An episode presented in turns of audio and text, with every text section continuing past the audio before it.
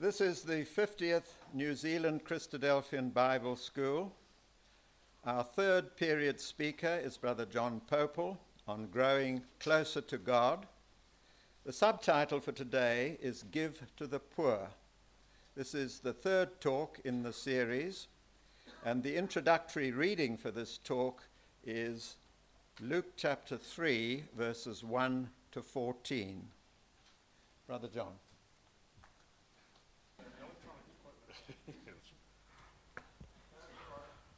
It's all right. It's all right. Oh, hello.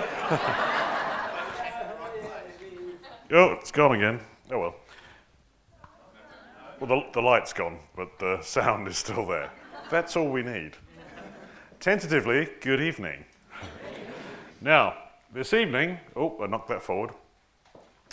I'm aware that uh, some of you have been on a nice, pleasant stroll. Others of you have been on a strenuous hike to the Pillars of Hercules, albeit sans pillars and sans Hercules. But uh, either way, that being the case, bodies are a little more tired, and uh, as serendipity or providence has had it, this talk is probably a little bit shorter than the others. So I think that's appropriate for uh, our slightly more exhausted state. Give to the poor. The first talk we looked at Ruth. The second talk we looked at Jacob. This one is actually harder to fit into that simple let's look at a Bible character and track his or her progress. We're going to be bouncing off a command very much given from John the Baptist and later ones from Jesus.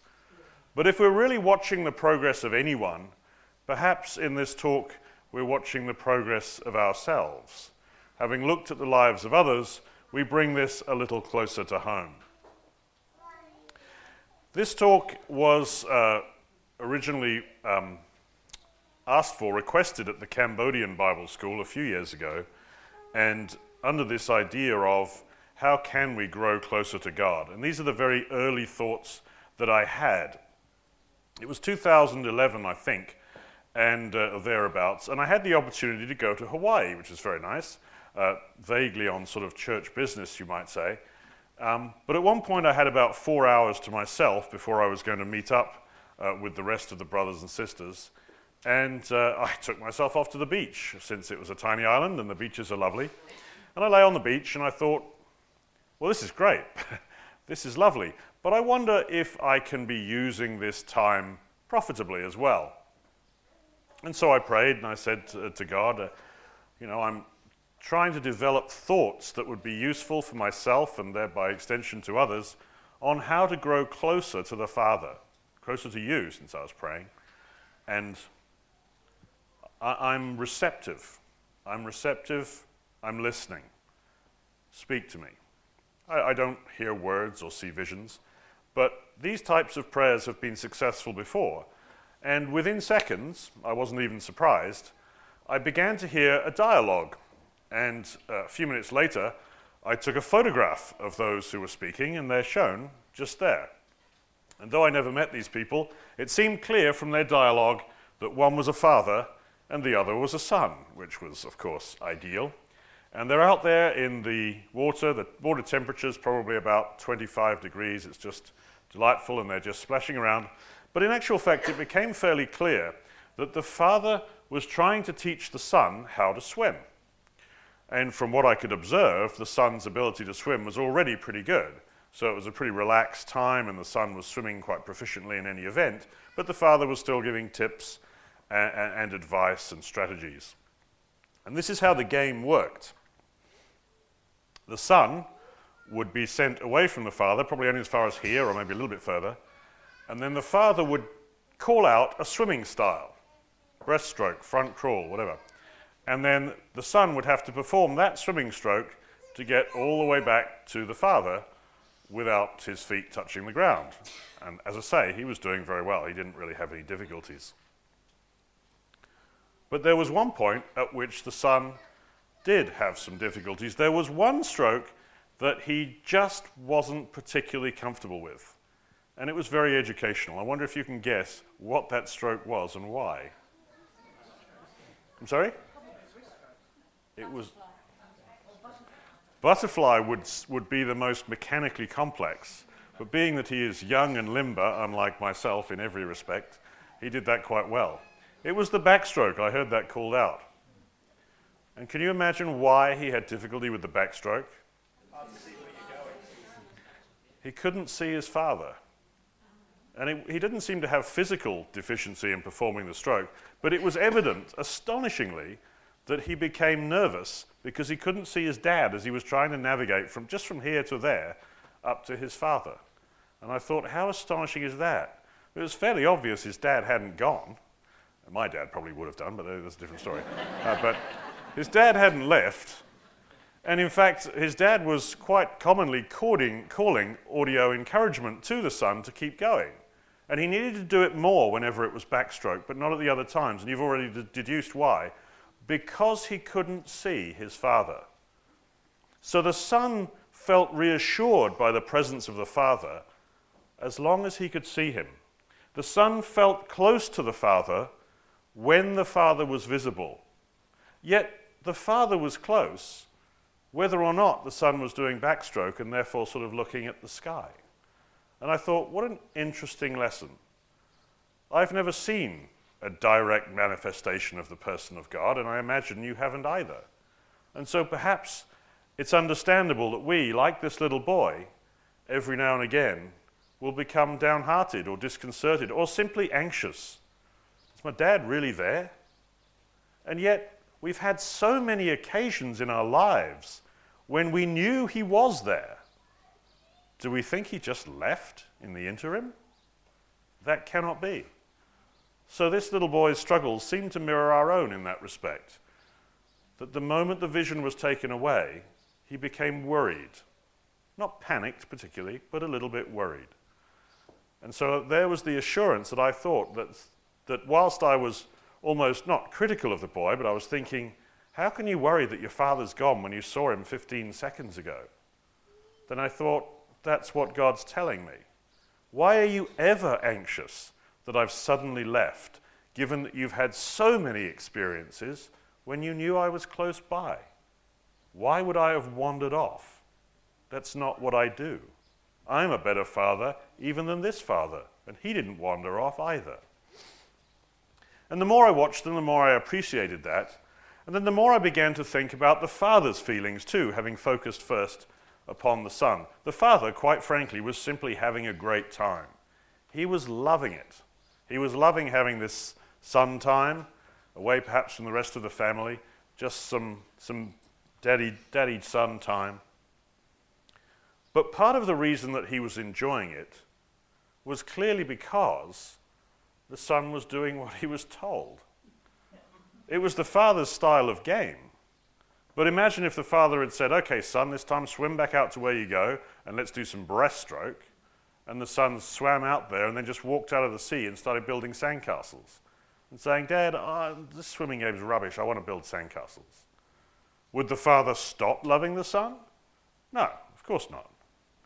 But would the father have the same degree of enjoyment in that swimming time that he'd clearly planned if the son decided to build sandcastles instead?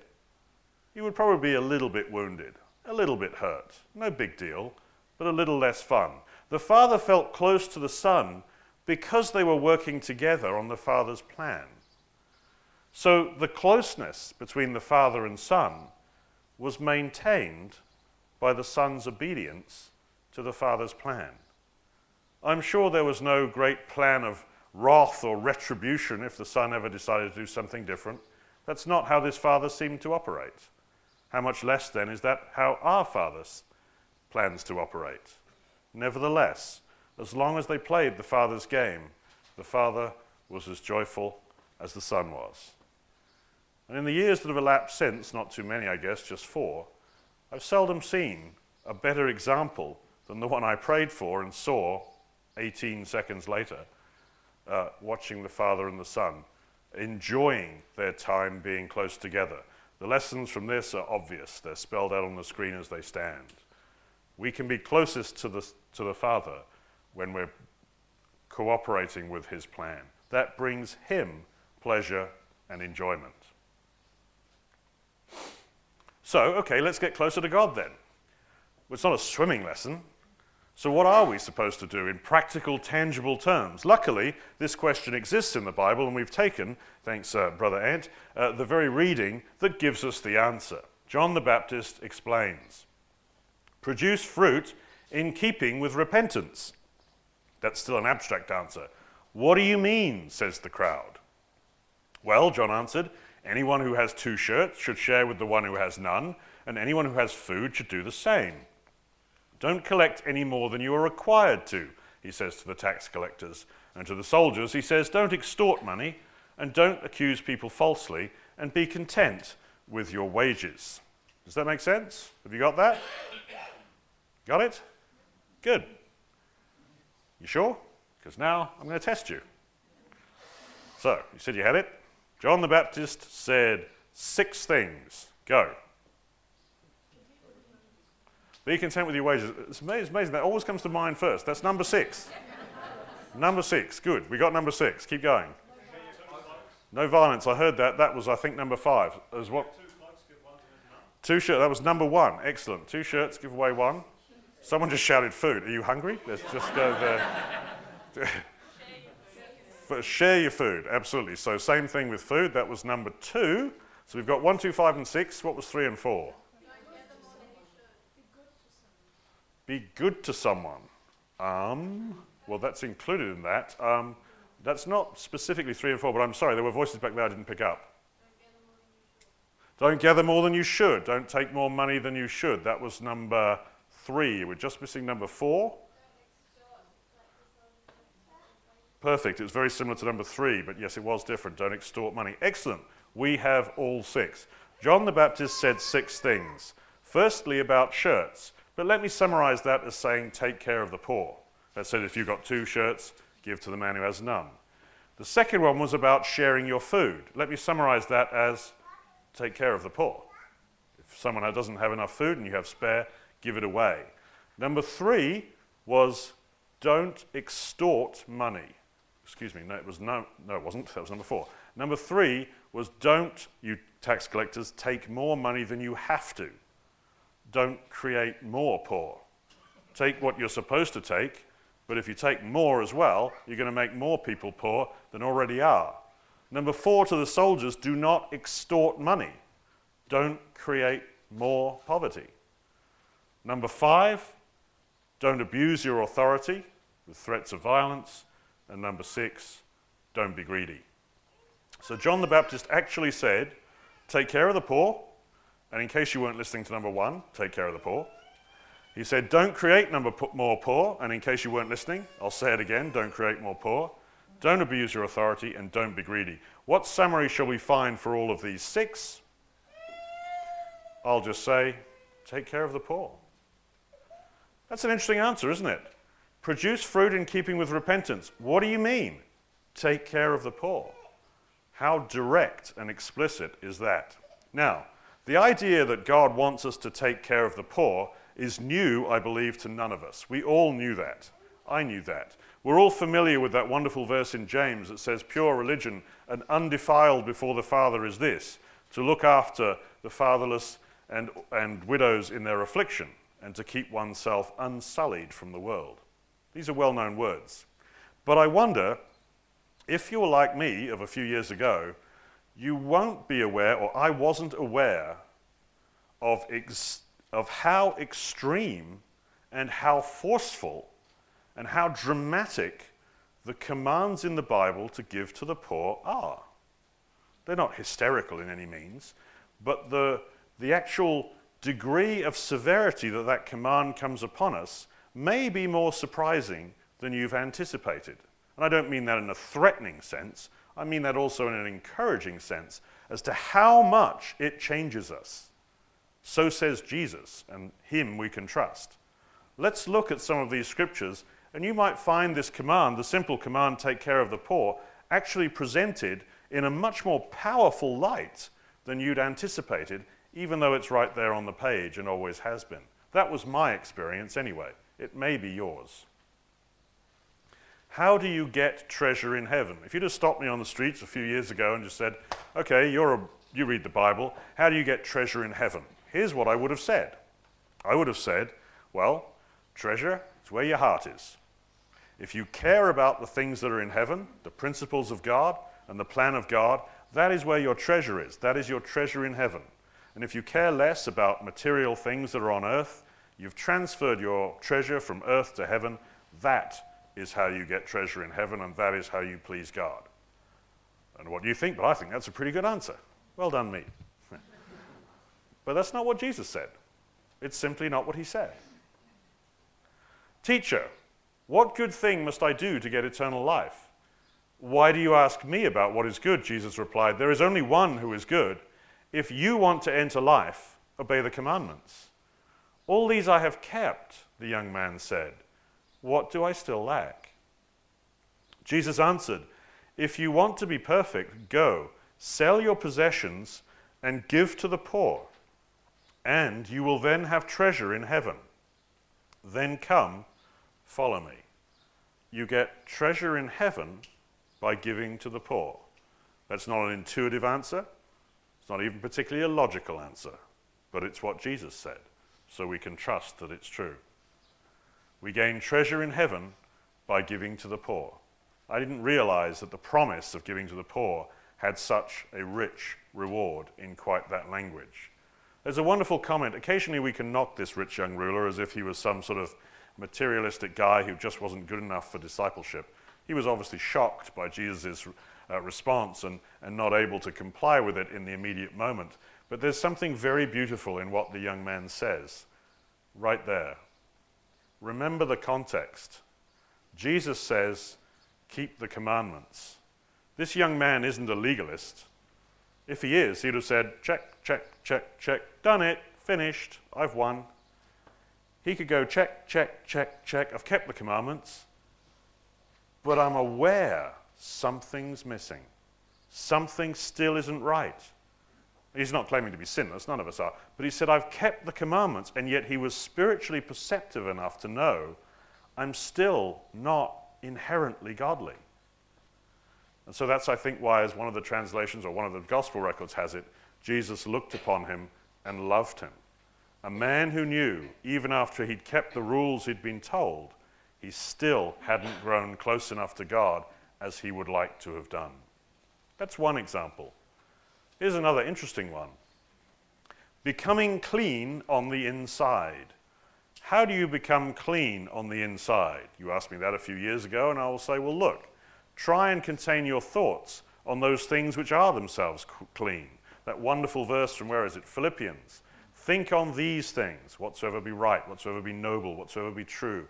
That's the way we can become clean on the inside. Another great answer. I'm doing well. But it's not what Jesus said. When Jesus had finished speaking, a Pharisee invited him to eat with him, so he went in and reclined at the table. But the Pharisee, noticing that Jesus did not first wash before the meal, was surprised. Then the Lord said to him, Now then, you Pharisees clean the outside of the cup and dish, but inside you are full of greed and wickedness. You foolish people. Did not the one who made the outside make the inside also? Give what is inside the dish to the poor, and everything, both outside and inside, will be clean for you. We become clean on the inside by feeding the poor. It's not intuitive, it's not logical, but it's what Jesus said, and we can trust it. So there's some wonderfully powerful language, much more powerful than I had anticipated, on the rewards and therefore the encouragement for us to give to the poor. Do not think at any time I'm preaching salvation by works. Of course I'm not. We are never worthy of the kingdom, and we can only uh, enter it by God's grace. But nevertheless, the encouragement to be active and give to the poor comes very strongly from these words of Jesus, more strongly than I'd previously realized. That's the positive side of things, let me turn it around and let's look at the more negative side of things. That is to say, let's look at what happens to those who didn't give to the poor. The sin of Sodom, a wonderful photograph, this, uh, a photograph of the remains now uh, relatively confidently identified as, uh, uh well, actually Gomorrah, but uh, same, same sort of area. And we find what then was the sin of Sodom that, that precipitated the destruction. The prophet Ezekiel explains this was the sin of your sister Sodom. She and her daughters. Actually, there are five things. Do we know what they are? I think we probably do. Can we do them? Right, that was number two. They were, they were as um, you know, the modern colloquialism, they were fat and happy or overfed and unconcerned. That was number two, yes. Any others? Pride, absolutely. In fact, I think that really shows up twice. I'll give you two for that one. I'm sorry? They were abundance of idleness. I think, right, I think you're, you're, you're saying the same thing as, as Brother Warwick said. That's in a different translation, that same part of number two, the one that was overfed and unconcerned, idle, and, and wouldn't get up and help anyone. Any other ideas? We're missing two. They were immoral. They did detestable things, it says. Yes, that was the last one. We're missing one. Ironically, the title of the talk. there we go. I thought that was the easiest one. There we go. They were arrogant. They were overfed and unconcerned. That comes out in a variety of different ways. I think that's what Brother, Brother Warwick uh, and Sister were, were remembering. They did not help the poor and needy.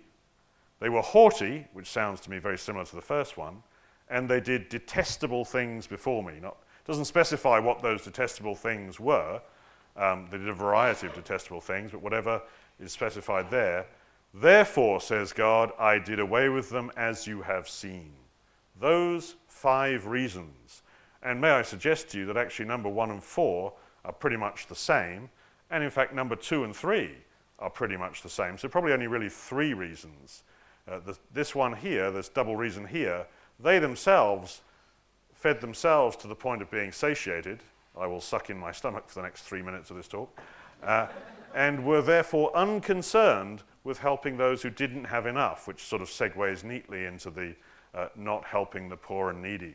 So, in actual fact, a substantial proportion of the reason that Sodom and Gomorrah were destroyed was because they didn't help the poor.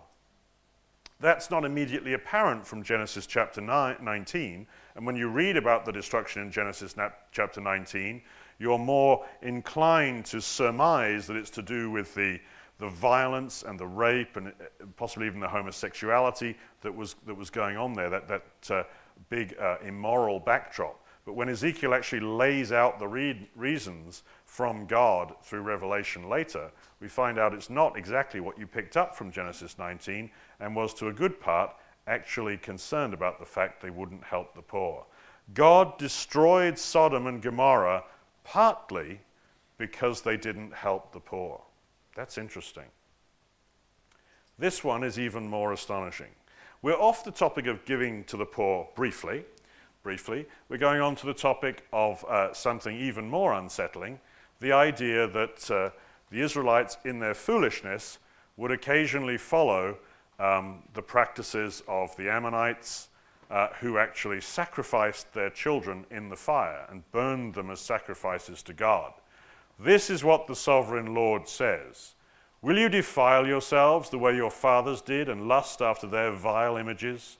When you offer your gifts, the sacrifice of your sons in the fire, you continue to defile yourselves with all your idols to this day. Am I to let you inquire of me, O house of Israel? As surely as I live, declares the sovereign Lord, I will not let you inquire of me. Think about what that means. I will not let you inquire of me. What does that mean? In modern terms, in my language, that means I will not hear your prayer. Right? That's what it means. And fair enough for an offense so utterly detestable. In fact, it's so detestable not only to God, but also, luckily, to our culture. It doesn't even come into our minds. It's almost like this is now becoming an abstract and unnecessary warning. No one in their right mind in this culture thinks of, well, perhaps for a few teenagers, but, but uh, thinks of sacrificing their children in the fire. And the punishment for that is that God won't hear their prayer. But guess what? The same punishment is given to the one who won't help the poor. If a man shuts his ears to the cry of the poor, he too will cry out and I will not answer him. Now, why is that interesting? It's fairly obvious why that's interesting. If the penalty that God gives out is the same, then at some level, to God's thinking, the crimes must be comparable. If it's the same penalty, it must be the same magnitude of crime. So God's saying, well, setting fire to your sons and killing them, burning them to death as some sort of sacrifice to God, and not giving to the poor, yeah, that's about the same crime in my eyes, says God. That's pretty astonishing. God won't hear the prayers of those who sacrifice children or won't give to the poor. So that's what I mean, really, when I was saying I was trekking through Scripture, just following this idea of our encouragement to give to the poor, how incredibly dramatic and severe the cases were in the, both the positive and the negative instances. Let's just summarize them. We'll start with the negative so that we can finish with the positive. If we don't give to the poor, says the Proverbs, our prayers won't be heard. That's true in the Proverbs and also in Isaiah 58. I wonder if, Brother Anthony, do you have enough light there to read? I think you do. Perhaps you could read for us Isaiah 58 and verses 6 to 9. Listen particularly for the last verse, or follow along if you can. Isaiah 58, verses 6, 7, 8, and 9. Is not this the fast that I have chosen? To loose the bands of wickedness, to undo the heavy burdens, to let the oppressed go free, that ye break every yoke? Is it not to deal thy bread to the hungry, and that thou bring the poor that are cast out to thy house? When thou seest the naked, that thou cover him, and that thou hide not thyself from thine own flesh? Then shall the light break forth as the morning, and thine health shall spring forth speedily, and thy righteousness shall go before thee. The glory of the Lord shall be thy rearward. Absolutely. So those verses are expressing the same thing in the positive sense. When you do bring, break the shields of, shackles of oppression for those who are poor, then your righteousness will spring forth as the morning. Sodom was destroyed, partly because they did not give to the poor. Those are the negative examples. Now let's transition happily into the positive examples. Giving to the poor is the way we become clean on the inside, says Jesus. Giving to the poor is the way we gain treasure in heaven, says Jesus. And there's an even more startling one than that found in the Psalms. They have freely scattered their gifts to the poor their righteousness endures forever. To cause an everlasting, enduring righteousness, we merely freely scatter our gifts to the poor. So then, why also give to the poor? This is a nice conceptual way to think about it. I think about God and I think about me. The distance between us is so vast it's silly to put them on the same screen. But I have nothing. I am abjectly poor in all things compared to my God. I think it was Christian who put it articulately from the scriptures, who said, I don't even control the next breath that I'm going to take into my nostrils. Job said something similar. He says, God, you give me one breath at a time. I'm paraphrasing. So that, you know, I just suck in one breath and I live for that moment and I rely on you for the next moment. And God gives me everything that I need. Not perhaps everything that I want, but everything that I need. Why then do I give to the poor? Well, in some very limited sense, in a sort of a socio-economic sense, there are people who are abjectly poor compared to me.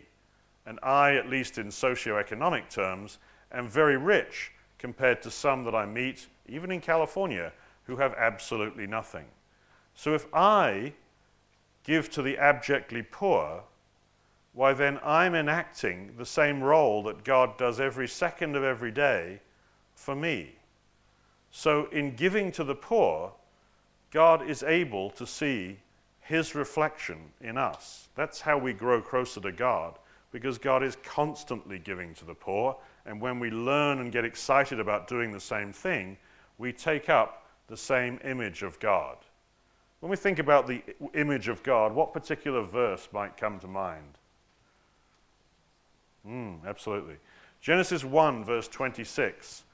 And God made man in his image. And we're inclined to think about that as a historical observation. God made man in his image. But I wonder if it's appropriate to view that sentence as more of a mandate than an observation. In other words, you are man. Now it's your job to get into the image of God. And by giving to the poor, we take on that image. So I think that's as much a mandate as it is a historical fact. The kings of the Gentiles lorded over them. You are not to be like that, says Jesus. Instead, the greatest among you should be like the youngest, and the one who rules like the one who serves. This is how we prepare for the kingship that our Lord is happy to give us in that kingdom age. As part of my work as a, a physicist, I uh, drive forklift trucks. Surprisingly, we have heavy equipment needs to be unloaded at the lab sometimes. And I also occasionally machine parts. I'm not a particularly skilled machinist, but I am a trained and qualified machinist to make parts on a mill or a lathe. So, I work on a mill and I make parts, rarely. I drive a forklift truck, rarely. Now, in order to drive the forklift truck, I needed to be trained. Big surprise. In order to work on the mill, I needed to be trained. My training on the mill had nothing to do with driving forklift trucks. And my training to drive forklift trucks had nothing to do with operating on the mill. Now, I haven't said anything surprising yet, I hope. So then, what is Jesus saying? If you're going to be kings later, serve now. Why? Why do job A in practice to do job B? Why drive a forklift truck to learn how to use the mill? Why should I serve now if I'm going to be a king later? And there's only one possible answer because I'm not going to be a king later in the way that I'm thinking of king. I learn to serve now because I'm going to serve later. And that's what Jesus means when he says king, the one who serves. Not because those who serve now will rule later, but because serving is the true and proper way to rule. Just as a parent rules their child by providing everything that they need. Perhaps the best example is God. I love the book of Job. Uh, I had the privilege to share thoughts uh, on the book of Job with you here five years ago, standing on this uh, very spot.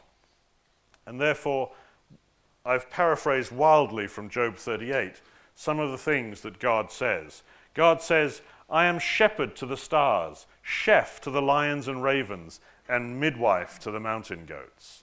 You can investigate the passage for yourself to see that as he speaks in great metaphor. He says, The stars, I keep them in I'm going to paraphrase quite extensively. So I keep them in my garden shed during the day. When the night time comes, I go drag them out of the shed and I put them all, I lead them all into the right place. He says, I guide them where they need to go every night. A beautiful metaphor. The lions and the ravens, they get hungry. I feed them. I find their food. I hear them making noise of hungry, hunger, and I attend them and I feed them. I suppose technically you could feed the raven to the lion and solve the problem, but that's, you know, God is more merciful than that and the mountain goats. He said, I've learned to recognize the cry they make when they're about to give birth. And when that mountain goat is halfway up the cliff face, who is it who hikes up there to go and deliver that baby goat? That's me, says God. I get my staff and I hike up the mountain and I deliver that baby goat. I rule this universe because I serve this universe, because it is my pleasure to give life and breath to all things as I will. So as we learn to serve, it changes us. We develop God's trait of loving service because the proper way to rule is the way to serve. As an aside, I, at the same lab where I work, he retired very recently, but I had a very eccentric friend whose name was Tom, and he understood this principle very clearly. He would describe himself as a Christian Buddhist and other such insane contradictions. But anyway, he was a lovely man, still is. And uh, he, would, uh, he understood the idea of rulership through service. And so he'd be walking along, and we'd say, Tom, don't do this again. And he'd be walking along with a new director of the lab. And the lab is about 2,000 people, and Tom and probably myself are the lowliest of all. And he's walking alongside with the director, and he'd say, So, this is, this is your place? This is your lab? You think this is yours? And the director would say, Well, yeah. And Tom would say, well, Why don't you pick up the trash? We just walked past a piece. And that's what he would. And the director didn't really know what to do and say, ah, thank you, yes, yes, heard about you, and sort of uh, go on. But Tom was absolutely right, and that's what Tom would do. And Tom would always pick up the trash, even though he, went, he worked into his 70s and his back was no good. He would still stoop down and pick up every piece of trash. Why are you picking up the trash, Tom? This is my lab. I own this lab. It's all mine. I pick up the trash. And he's absolutely right. And if we want to not out of a sense of power and control, but to please our Father and to play along with the, the plan our Father has for us. We're going to own this rule. We're going to own this world. Let's pick up the trash. Let's feed the poor. Let's feed the hungry and, and take care of every service item that's needed. Let's deliver the mountain goats, so to speak.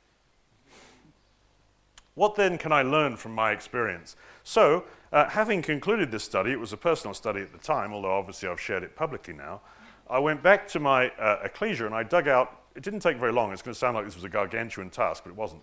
And I dug out all the calendars and, and schedules that we'd had for a decade, for the years 2001 through 2010. And I looked at every single meeting that we'd had every memorial meeting, every Bible class, every committee meeting, every special effort, every fraternal, every goodness knows what, every Sunday school outing. And I said, well, there's at least one, every time we come together, we do so to do at least one, and usually more than one, of these six things. We're either declaring the gospel, studying the Bible, socializing, uh, taking bread and wine in memory of the Lord Jesus Christ, helping the poor, or praising God.